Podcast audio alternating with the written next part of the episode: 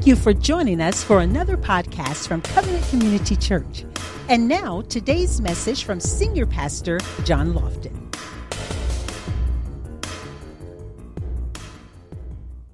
I want to preach from a subject today stay awake and on fire. Stay awake and on fire. Several times when we read in the Bible, we saw where Jesus asked them to do two things. He said, Watch and he said, Pray. In other words, he said, Stay awake and on fire. See, you can't stay on fire if you don't have a prayer life. I don't care what you say. You are not going to continue to be on fire all of your little Christian life if you don't have some kind of prayer life. You can come to church, you can give your consecrated tithe of $45.23, and you can do that every Sunday, but you may not have any fire because you don't have a prayer life. It's in your prayer life that God begins to show you you. It's in your prayer life where God begins to show you what decisions to make. It's in your prayer life where God will show your enemies from your friends. Uh, it's in your prayer life where God will show you what path to take and what path not to take. It's in your prayer life where God will show you who you need to be praying for. It's in your prayer life where God will tell you what job to take. It's in your prayer life where God will show you what relationship is right and what relationship is wrong. It's in your prayer life where God will show you what church you should be joining and what church you should be leaving. Watch and pray. In other words, it says, stay awake and stay on fire. Somebody shall stay awake, stay awake. and on fire. In the book of Isaiah, chapter 5, verse 20, it's an amazing scripture text because it reads like a newspaper. it says this the prophet was speaking about impending judgment that the people of Israel would imminently face due to their excessive behavior. Catch that. Isaiah chapter 5, verse 20. Let me read it to you. This was 700 years before Jesus ever came on the scene. He said, Woe to those who call evil good and good evil, who put darkness for light and light for darkness, who put bitter for sweet and sweet for bitter. When people see no distinction between what's right and what's wrong, when they see no distinction between what's light and what's darkness, then it is likely those same people don't know the difference between what's bitter and what's sweet. Hello, somebody. And worse yet, those same people will tend to make excuses for why they act the way they act. You just don't understand why I, I, I'm, I act this way because I'm black. I act this way because I'm Spanish. I act this way because I'm Puerto Rican.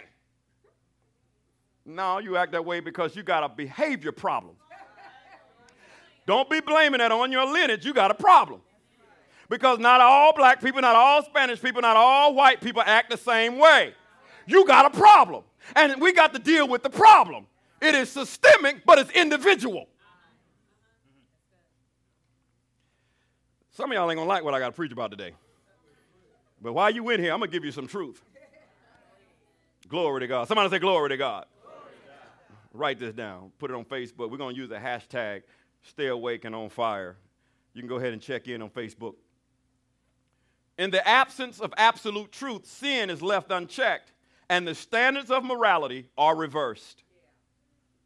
In the absence of absolute truth, sin is left unchecked and the standards of morality is reversed. See, now you can't even talk about what's right. Because if you are, then you're not tolerant. You, you, you're not. You're, so you're supposed to be tolerant of what's going on, and and you're supposed to affirm me. Uh huh. And see, unfortunately, some people have taken the scriptures, and they've been doing it since Jesus. They they have taken the scriptures and they have made it say something that it doesn't really say. Okay, i.e., they say, well, the church the Bible says that we should come as we are. Well, I got to ask them, show that scripture to me. Because you're not going to find it. See, what they want you to believe is that the Word of God is affirmational. Uh, okay, let me see if I can explain that. What they want is, I want to come to church as I am, and you need to affirm the way I live. But the church, this I don't preach an affirmational gospel. I preach a transformational gospel. Come as you are and allow the Holy Ghost to transform you into who God called you to be. You can't come to the church and remain the same way. I don't care who you are. I don't care what kind of lifestyle you live. You're supposed to change. When the Holy Ghost fills you, He changes you. He rearranges everything in your life. You don't talk the same way, act the same way, live the same way. And if you do, something didn't take. Talk to me, somebody. So many people today are searching for meaning in life from so many different sources. And at the same time, they reject the moral standard of God. So you're trying to find out who you are away from the standard you're always going to be led in the wrong direction. Okay. All right. Let me, let, me, let me give you another scripture here. I don't have it on the screen, but I'm going to give it to you so you can write it in your notes. It's 1 Corinthians chapter 10, verse 23. Check this out. It says this everything is permissible, but not everything is helpful. Oh boy, I might sit on that one for a little bit. And then it goes on to say, everything is permissible, but not everything builds up. See, we cannot follow Christ and the crowd at the same time. See, you, ne- you need to decide where your loyalties lie. Either you are with Jesus or you're not with Jesus. You can't have this little flippant relationship and say, oh, when I'm in the church, I'm saved, sanctified, filled with the Holy Ghost. But then when you get out into the world, you act like, talk like, speak like people in the world. You have divided loyalties. God said you can't serve God and mammon at the same time. Uh, you're going to be disloyal to one and loyal to the other. We have to decide, saints of God, where our loyalties lie. Apostle Paul said it might be permissible, but it may be killing you. Just because the crowd says it's cool, it's right, it's permissible, don't mean that we should blindly follow the crowd. See, there are a lot of cool things going on in the world today. It's even cool now to say that you're gay. Now, y'all know you in covenant, so don't act like it's cool now. It's a fad. That's a cool thing to be. You know, I'm making my own decisions now. It's cool. You know, but at the same time, it ain't new. There's nothing new under the sun. So why are we acting like that's something new? It's, it's been around for years. Hello, somebody. But listen, it's not cool for the deacon of a church that's married to be dating somebody in the church. That's right. That's right. That ain't cool. It ain't cool for the pastor to take advantage of somebody in the church just because he's the pastor. That is not cool. It is not cool to lie and cheat and steal. That is not cool. It is not cool for a corporation to lie just to, to raise their bank accounts personally. That ain't cool.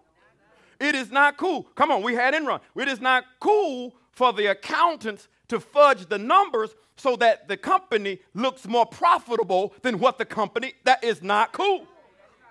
So, on every level of leadership, from corporate America to the church, some things that may be permissible but may not be good for us. And just because God doesn't speak against something, don't mean that God likes it. Well, you can't tell me specifically what the Bible says. I can tell you some specifics about the Bible because I'm in it all the time. And I just don't have that kind of time today because I'm on a different assignment. But there are a lot of specifics in the Bible. So let me, let me just move on here. Write this down. Actions that may not seem wrong doesn't necessarily make them right. Let me say that again. Actions that may not seem wrong. See, our young people need to understand this. Actions that may not seem wrong doesn't necessarily make it right because your peers will say, Look, we've been doing this all the time. We've been doing this for a long time. Come on. No, Your parents won't find out about it. Come on. Come on. Everybody in here, you were not born the age you are right now. I know that for a fact. Where you are right now, you were not born the age you are right now. We all had to grow up, right? Now, listen, everybody had peers, and not all of those peers were good. right? I can tell you right now, I, I grew up in, in a poverty stricken area in Alabama. Most people would call it a ghetto, but I didn't know it was. And so, so, so there were my friends, a lot of my friends were drug dealers. And so, so listen, they would always say, and I would, man, let me tell you something. Oh, it was nothing but the grace of God that I didn't sell drugs. Because I would go to school catching a bus or riding my bike, and they would be driving around in BMWs. Yes. And I'm sitting here like, I'm doing something wrong. And so all the time, hey, John, listen, can you run something up there to the store for me? It would be easy for me to say, yeah, man. He said, listen, I'll break you off a bill if you go do that. Oh, $100 bill, sorry. Oh, you with me? I have to, I'm sorry. I sometimes I get ghetto, and I have to understand everybody in the house ain't ghetto. So, so, so, so, yeah. And I was like, I'm like, mm, man, that's tempting. That's tempting. And you know what I will hear? My mama See, y'all met Missionary Lofton. Missionary Lofton don't play. My mama, my mama was saved, sanctified, and filled with the Holy Ghost, but my mama would knock you out. My mama did not play. I'm telling you. And I would hear my mama's voice. Child, don't you be out there in dim streets. And I'm like, boy, if my mama found out about this, boy, I would be in trouble. And that was there was just nothing but the grace of God that I didn't do it. Although they make it seem like it's right, my consciousness knew it was wrong. Okay, let me, let me say it like this, saints of God. Let me say it like this. Every sin you did, think about it. Every sin you did, did you not know it was wrong?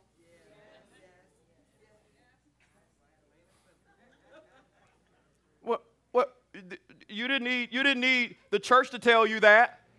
Why? There is something intrinsic in all of us because God created all of us with a moral compass. We know what's right or wrong. You don't have to be saved, sanctified, filled with the Holy Ghost, run around the church speaking tongues to understand that something is wrong. Right? You didn't. I, every sin I did, let me tell you two things about the sin I did. I liked it and I knew it was wrong. Now, some of y'all can sit up in here and act all holy if you want to, but I'm getting all up in your grill right now. There was no sin. Let me ask you something. Because if it wasn't fun, why did you keep doing it? I, I, I just don't don't touch. I just don't like. Okay, come on. So so just, I just don't like it. Yes, you do. That's why you did it. I'm trying to help the young people in here. Every sin I did, I enjoyed it, but it didn't make it right. Just because you enjoy something, don't make it right.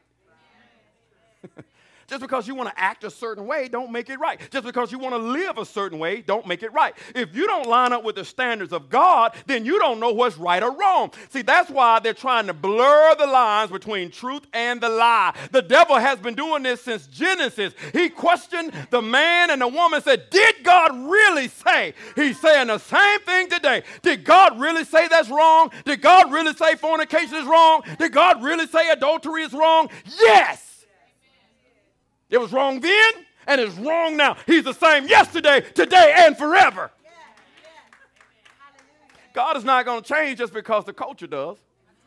And if God doesn't change, guess who should be doing the change? Now, you don't have to answer that. That was rhetorical. Bless the name of the Lord. I got a country proverb. Y'all want to hear it? Y'all know I'm country and ghetto. See, I don't know how I got to be country and ghetto. I didn't even know you can do such a thing. Well, I'm a hodgepodge of country and ghetto. Y'all just, y'all look at my little suits and stuff. Y'all say, ooh, he's just so educated. No, I'm country as I. I'm just country as country can be. Check out this old country proverb. It is what it is. It ain't what it ain't. Don't make it what it isn't.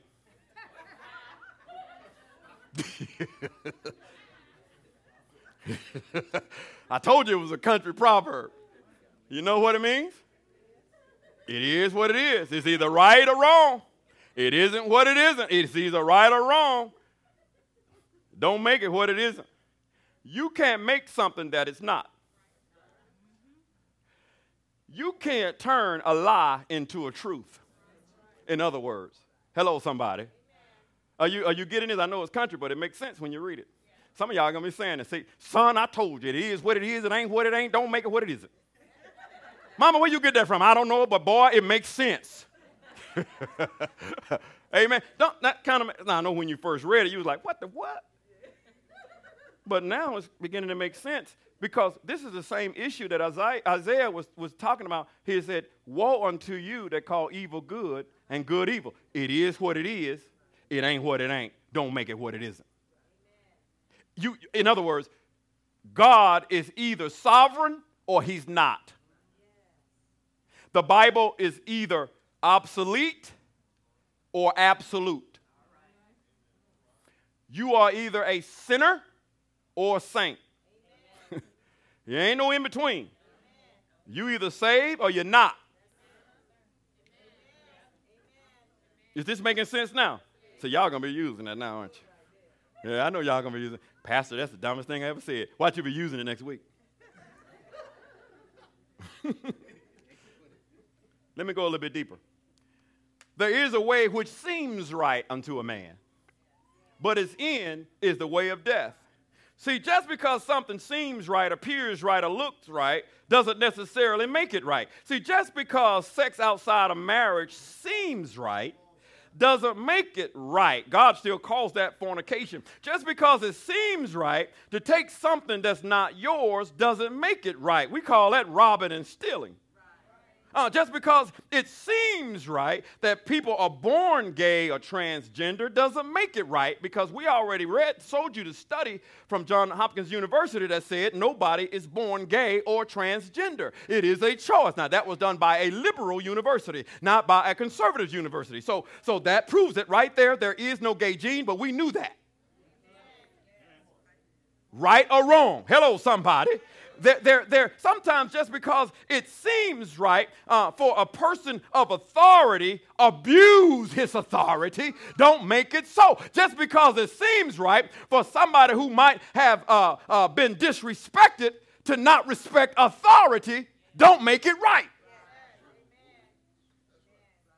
just because it feels right to sleep with that man's wife or to sleep with that woman's husband, don't make it right. We still call that adultery. It might seem right, but it might not be right. There is a way to seem right unto a man. See, man will always come up with ideas and excuses about what feels right. Well, if it feels right, then I should be able to do it. Let me give you the worldview on that. It's called moral relativism. It means that something can be right for me, but it does not have to be right for you. So, in other words, it seems right for me to marry who I want to marry. But just because it seems right, don't make it right. It is what it is, it ain't what it ain't. Don't make it what it isn't.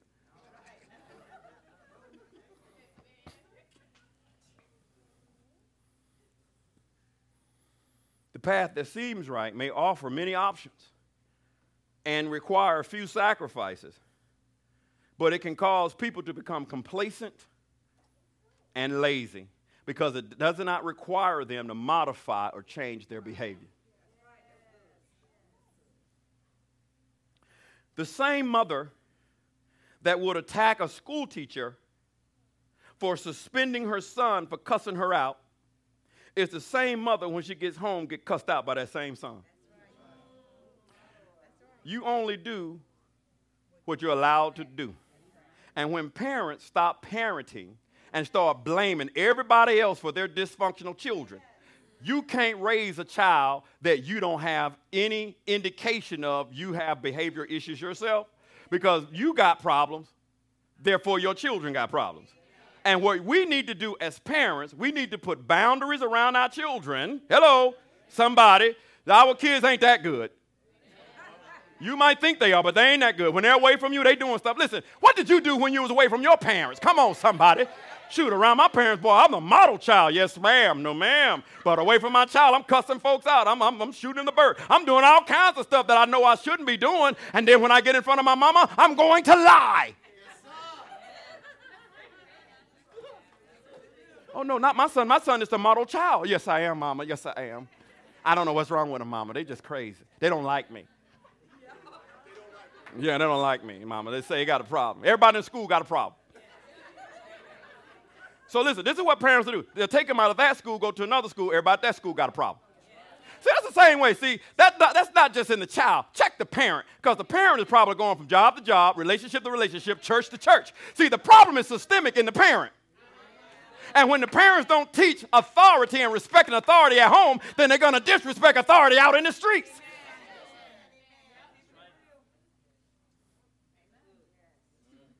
Mm-hmm.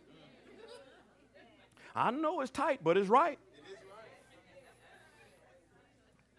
I, I know what's in those streets, guys. I grew up in the streets. I knew when I was doing wrong. That's why I was nervous of police, because I knew I was always doing something wrong. Hello? Listen, we got to make sure that we understand that there, we know that there's a problem in the world. But my question to you is what are you going to do about it? Are we just going to sit back and talk about it? You're going to get on Facebook and rant for three hours knowing you're not saying anything because you, you are part of the problem? Oh, I, I don't see any solutions. Oh, this is the problem. I know what the problem is. But what are we going to do about that problem? Can we get together? Can we talk? Can we have an intellectual conversation without criticizing each other? Because one thing I do know, you can't trust people you don't know. And the only way you're going to get to know them, you're going to have to sit down and talk, not fuss. That's why we got our community relationship forum next, next Wednesday. And we got political people coming. We got lawyers coming. And we have uh, Union County Sheriff's Department coming. We got the mayor coming. Why? Because we're going to have to sit down and talk. We got a problem. Right? And they need to hear both sides, but they need to hear it in an intellectual way. We're not going to fuss Wednesday night. The moment you fuss, you're going to get dismissed up out of here. Because I, I am about solutions, not problems.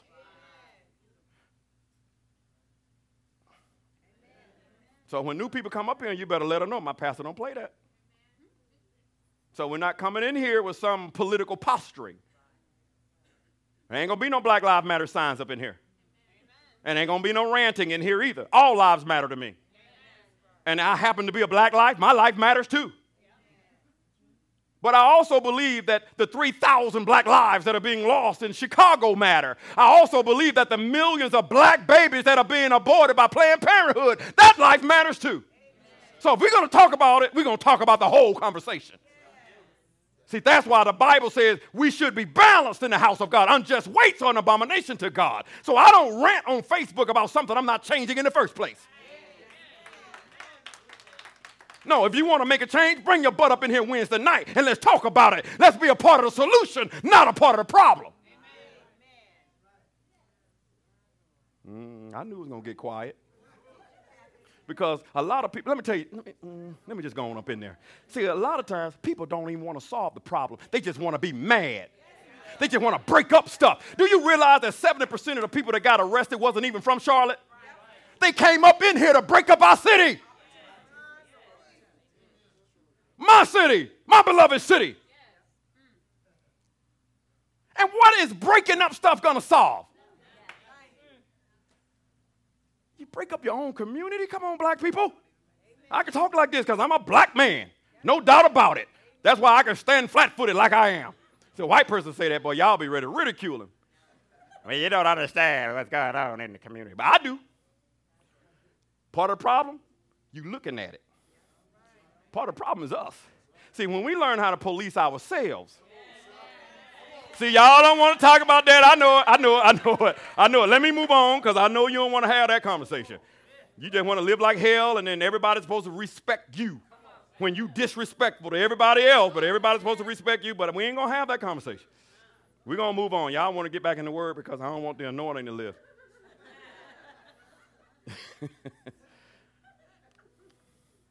Elijah spoke with a generation that had been lulled to sleep. The reason they were lulled to sleep is because they were drunk with wine.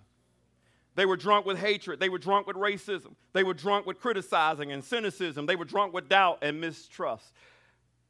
Similar to what we live in today. There's a lot of mistrust going on on both sides. You know, it's hard to know what to believe. Who's telling the truth, right? Come on, Saints, you've seen the videos. It's like that. What, huh? Really? Is that what it is? Well, it is what it is, and ain't what it ain't. Don't make it what it isn't. You can't look at one video and think you know the whole truth. Can, can I help you out? That's why there's four gospels. Can I make it real plain for you? Okay, let me just break this thing down for you. That's why there's four gospels. Four people wrote from four different vantage points. The reason the four Gospels don't say the same thing exactly the same way is because they were writing from their vantage point. All right, let me see if I can uh, make this uh, real for you. Let me uh, give you a natural example of a spiritual reality. I'm on one corner, Pastor Tim is on another corner, Takita is on another corner, my bride is on another corner. It's four corners. We all see the same accident. When the police officer asks, What did we see? I can only say what I saw from my vantage point. There may have been something on the other side of that accident that I didn't see, but maybe Takita saw it. So Takita fills out her report, and vice versa for Pastor Tim and Pastor Elaine. Now, when they read those four reports, they're not going to be exactly the same. See, this is why the Gospels can be authenticated because they didn't get together and say the exact same thing. They didn't, they didn't come together and connive to put the gospel message together. They spoke from their vantage point. Now, that's just four people at one accident, and we got one or two videos. We don't know all of the truth. All I know is somebody didn't go home. All I know is we got too many people dying in the streets. All I know is we got too many cops being killed. We got too many civilians being killed, saints of God. That's all I know. I'm not to rant about blacks or whites. I don't I'm not a racist. I'm not a racist. So I'm not you're not uh, you're not to pull me into some racist conversation right? I, am not going to allow you to do that. If anything, I'm going to pull you into the kingdom of God, but you're not going to pull me into the kingdom of darkness. Amen? And so, listen, I know that there are systemic problems in the world. There have been systemic problems in the world from the day Adam ate of the forbidden fruit. It's not going to change just because we're talking about it. We must be about it. We got to provoke change. We got to stop being quiet as Christians. We're going to have to stand up for God. We're going to have to stand up for Jesus. We're going to have to stand up for righteousness. Righteousness exalts a nation. Sin is a reproach to any people.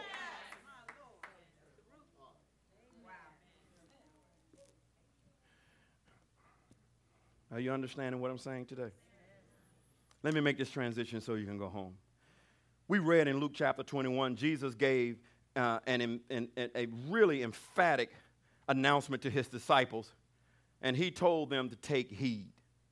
In other words, he said, Stay awake and on fire. So don't let your mind and your spirit to get dulled by having a careless and cavalier attitude about what's going on in the world today. Because you can hear stuff so much that you begin to get lulled into sleepness. You will start to sleep on stuff when God says, stay awake and stay on fire. Listen, I know there's stuff you're being bombarded on social media, you're being bombarded on, bombarded on news, and every, every, time you turn the TV on, it's something, it's dark, it's dark, it's dark. Do you realize that the news will go out of business if they c- continue to talk about stuff that's good? they have to purport darkness. Why? Because the news media is run by darkness. Hello. He, he's the prince of the power of the air, the airways. It's always going to be negative, And that's why they'll lose ratings if they keep talking about good stuff. But that's the stuff we need to talk about as saints of God. When people on your job want to come in, did you hear the news? No. Did you read the word? What did you find in the Bible last night? Did you read it? Let me, let me share something with you. I already know what's in the news. You don't have to tell me what's in the news, but I want to know what's in the Bible for me. What does God have for me? What does God have for you? What does God have for your family? What does God have for your finances? While you sitting talking bad and ranting about stuff, you're still jacked up in your finances.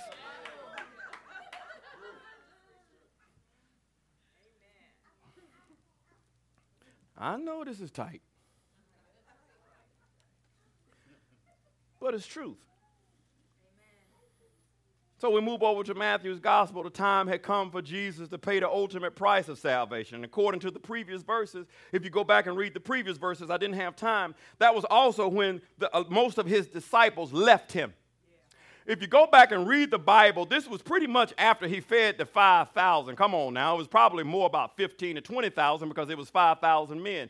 Jesus fed their bellies. But when Jesus tried to feed their spirits, they rejected it because they were there to get their bellies full. See, there are times when people come to church just to get their bellies full. They don't want you to talk about their lifestyle. They don't want you to talk about holiness and righteousness. I don't know why you talking about that kind of stuff, Pastor. That's old school. Huh? That's fire and brimstone kind of stuff right there, Pastor. You trying to legislate the way I live? Come on, Pastor. I'm supposed to come in and be as I am and stay as I am. You're supposed to affirm me in my sin.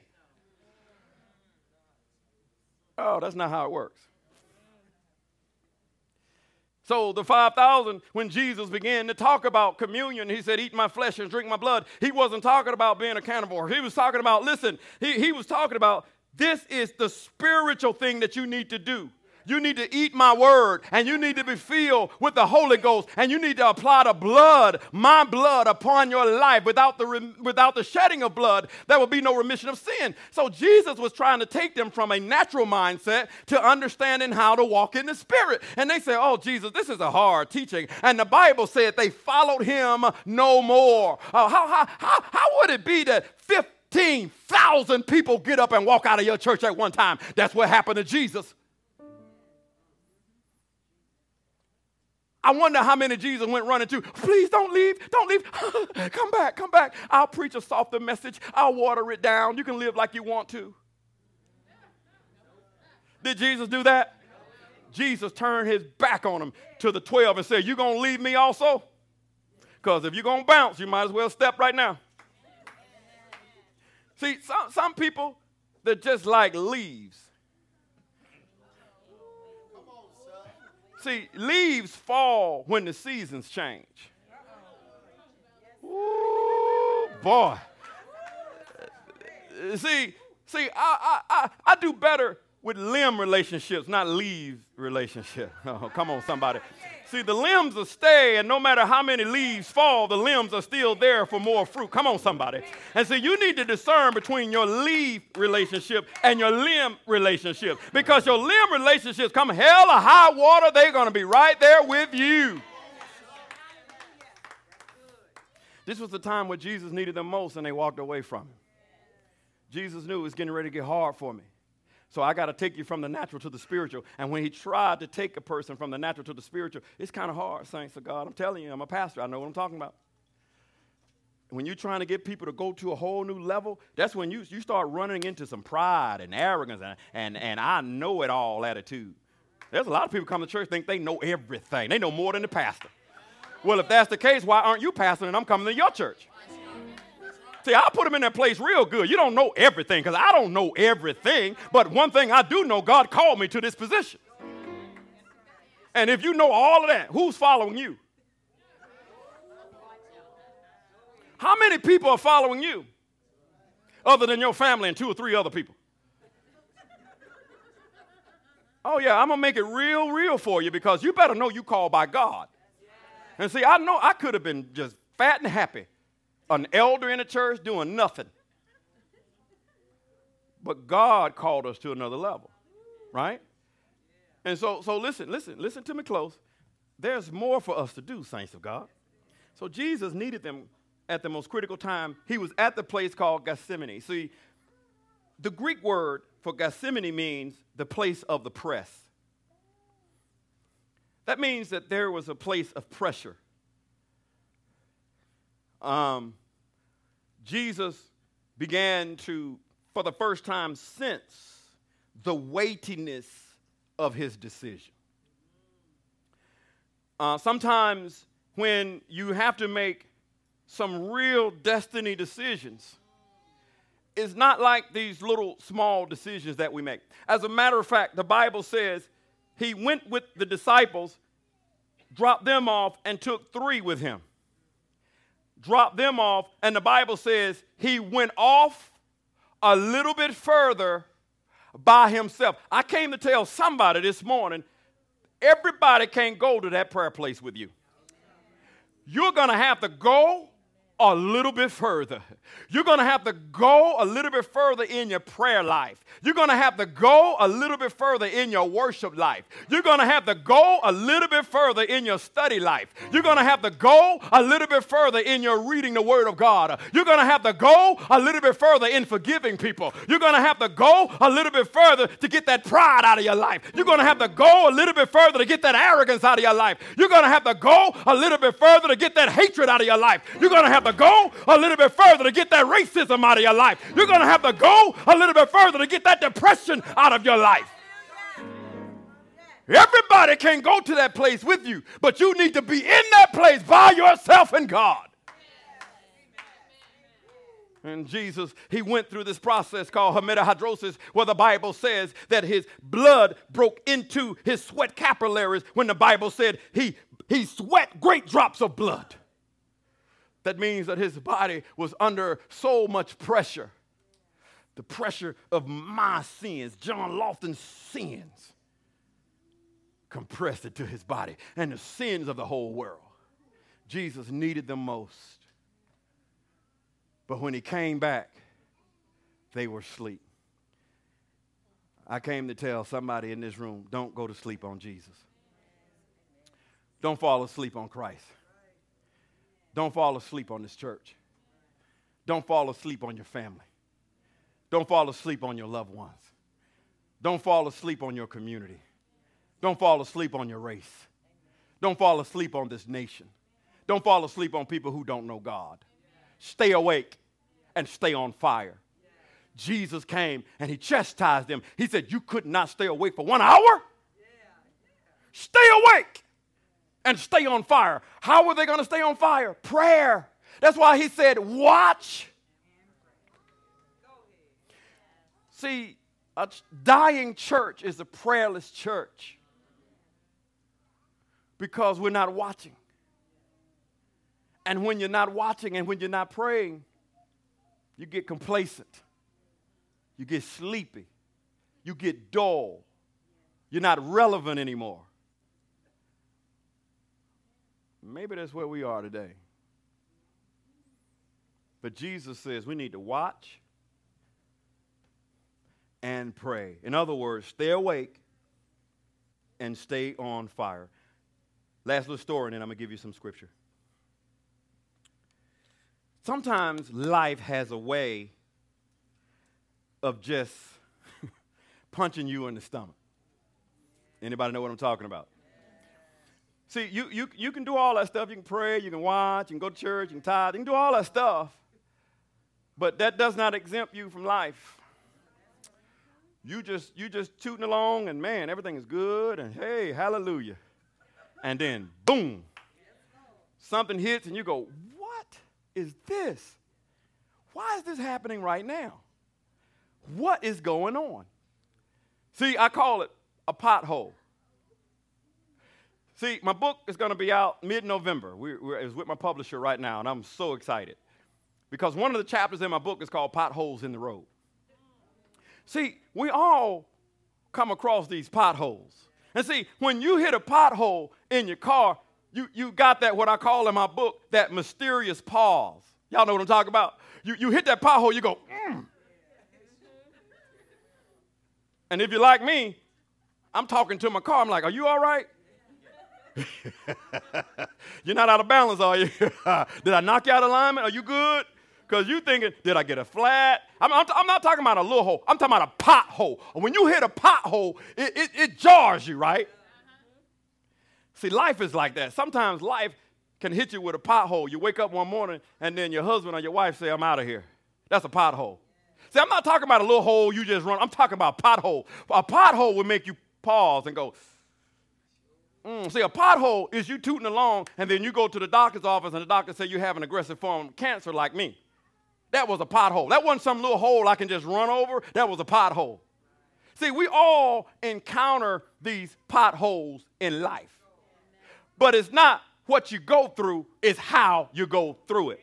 There was this little boy, he was fishing, he was on the shore, it was cold that particular morning. And as he was fishing, the rocks were slippery and he slipped and fell into the water, and the water was cold, and the wind was blowing, and, and he fought and fought and fought, and he finally got back to the shore. He was trembling, and he was wet, he was cold. He was like, wow, man, that, that, oh, I'm so glad I'm back on the shore. And then this old man comes up to him and said, How did you find your, come to find yourself in the water? And the little boy said, I, I didn't come to find myself in the water, I came to fish and I fell in the water. So sometimes people can see something and they think that's what you wanted to do, but it's not what you wanted to do. You came to do something different. So, what I'm saying is, you might need to change your perspective. Because just because what you saw might not be what he wanted to do. He came to fish, not to fall in the water. Sometimes you're just tooting along in life and life just hits you. You slip. And as a church, we should have enough patience with people to say, hey, you can make it. You can get through this. I got your back. I'm not going to dog you out while you're down. I want to pick you up. Come on, saints of God. Can we be that kind of church? Glory to God. Don't fall asleep. The devil is roaming around to see whom he may devour. So let me talk a little bit about persecution and I'm done. Write this down right here. The level of the fire you face will determine the level of your maturity and the depth of your anointing. See, what I want you to understand is you will go through things. You are not exempt, saints. But I want to leave you with a blessing today. Because the level of the fire that you face will determine the level of your maturity and the depth of your anointing. So let me, let me share this with you. It takes 150 degrees to make tin. It takes 500 degrees to make brass. It takes 1130 degrees to make silver. And it takes 1400 degrees to make gold. The more precious the metal, the higher the temperature is needed before it's pure.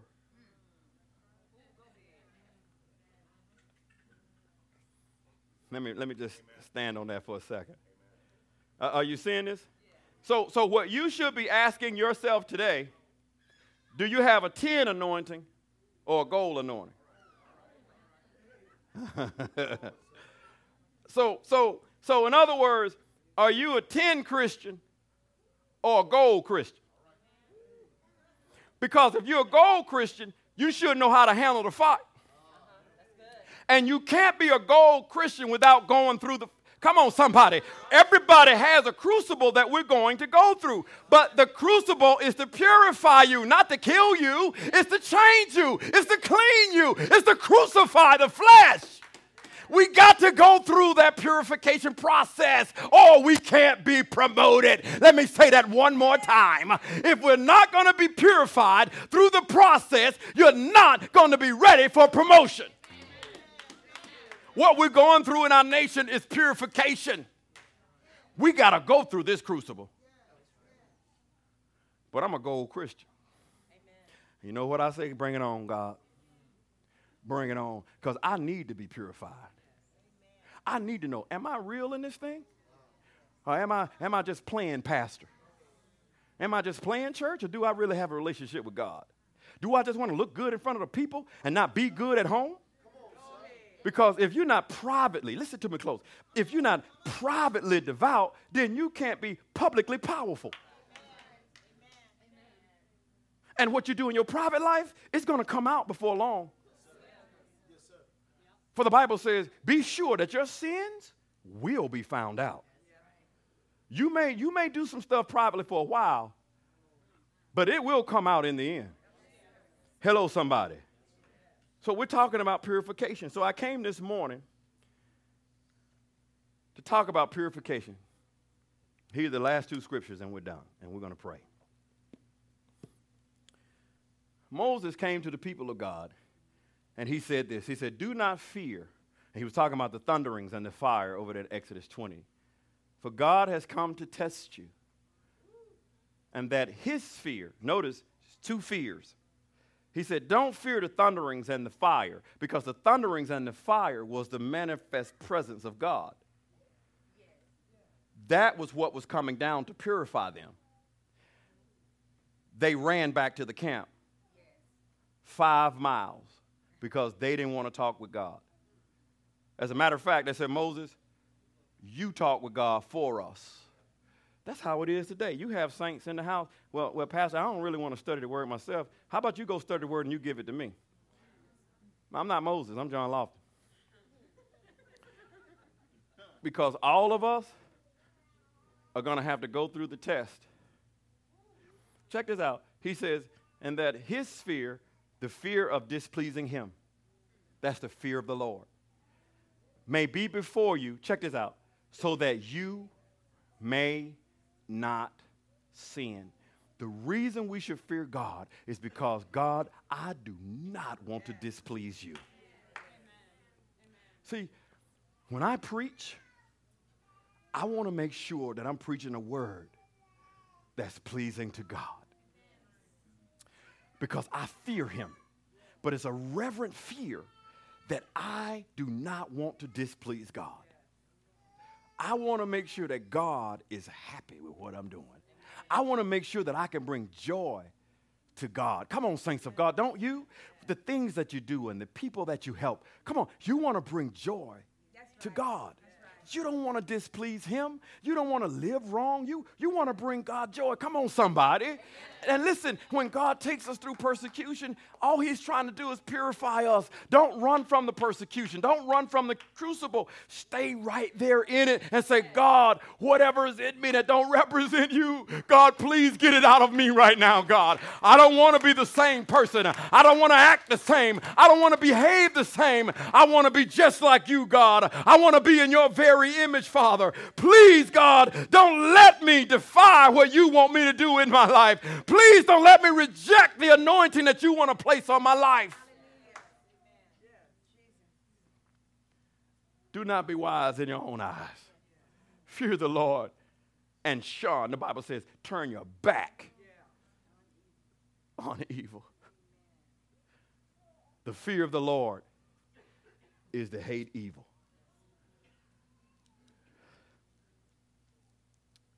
Let me tell you something, saints. One of the things that's that we got to get right in the church is we got to restore the fear of the Lord.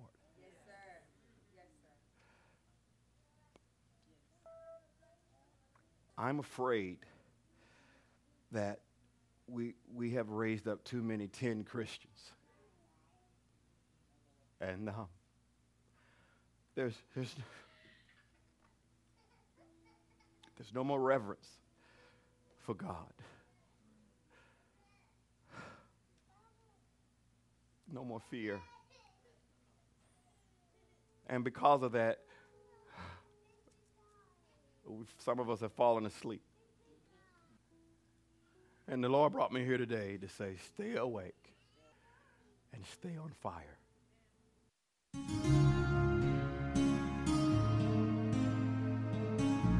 We hope you've been blessed by today's powerful teaching. Thank you for your continued prayers and financial support of this ministry. Visit us in person at 5805 West Highway 74 in Indian Trail, North Carolina. That's near Lowe's Hardware. Or you can find us on the web at www.changeatc3.org. That's change, C H A N G E A T C, the number 3.org or call us at 704 821 7368. Covenant Community Church, where the truth is revealed.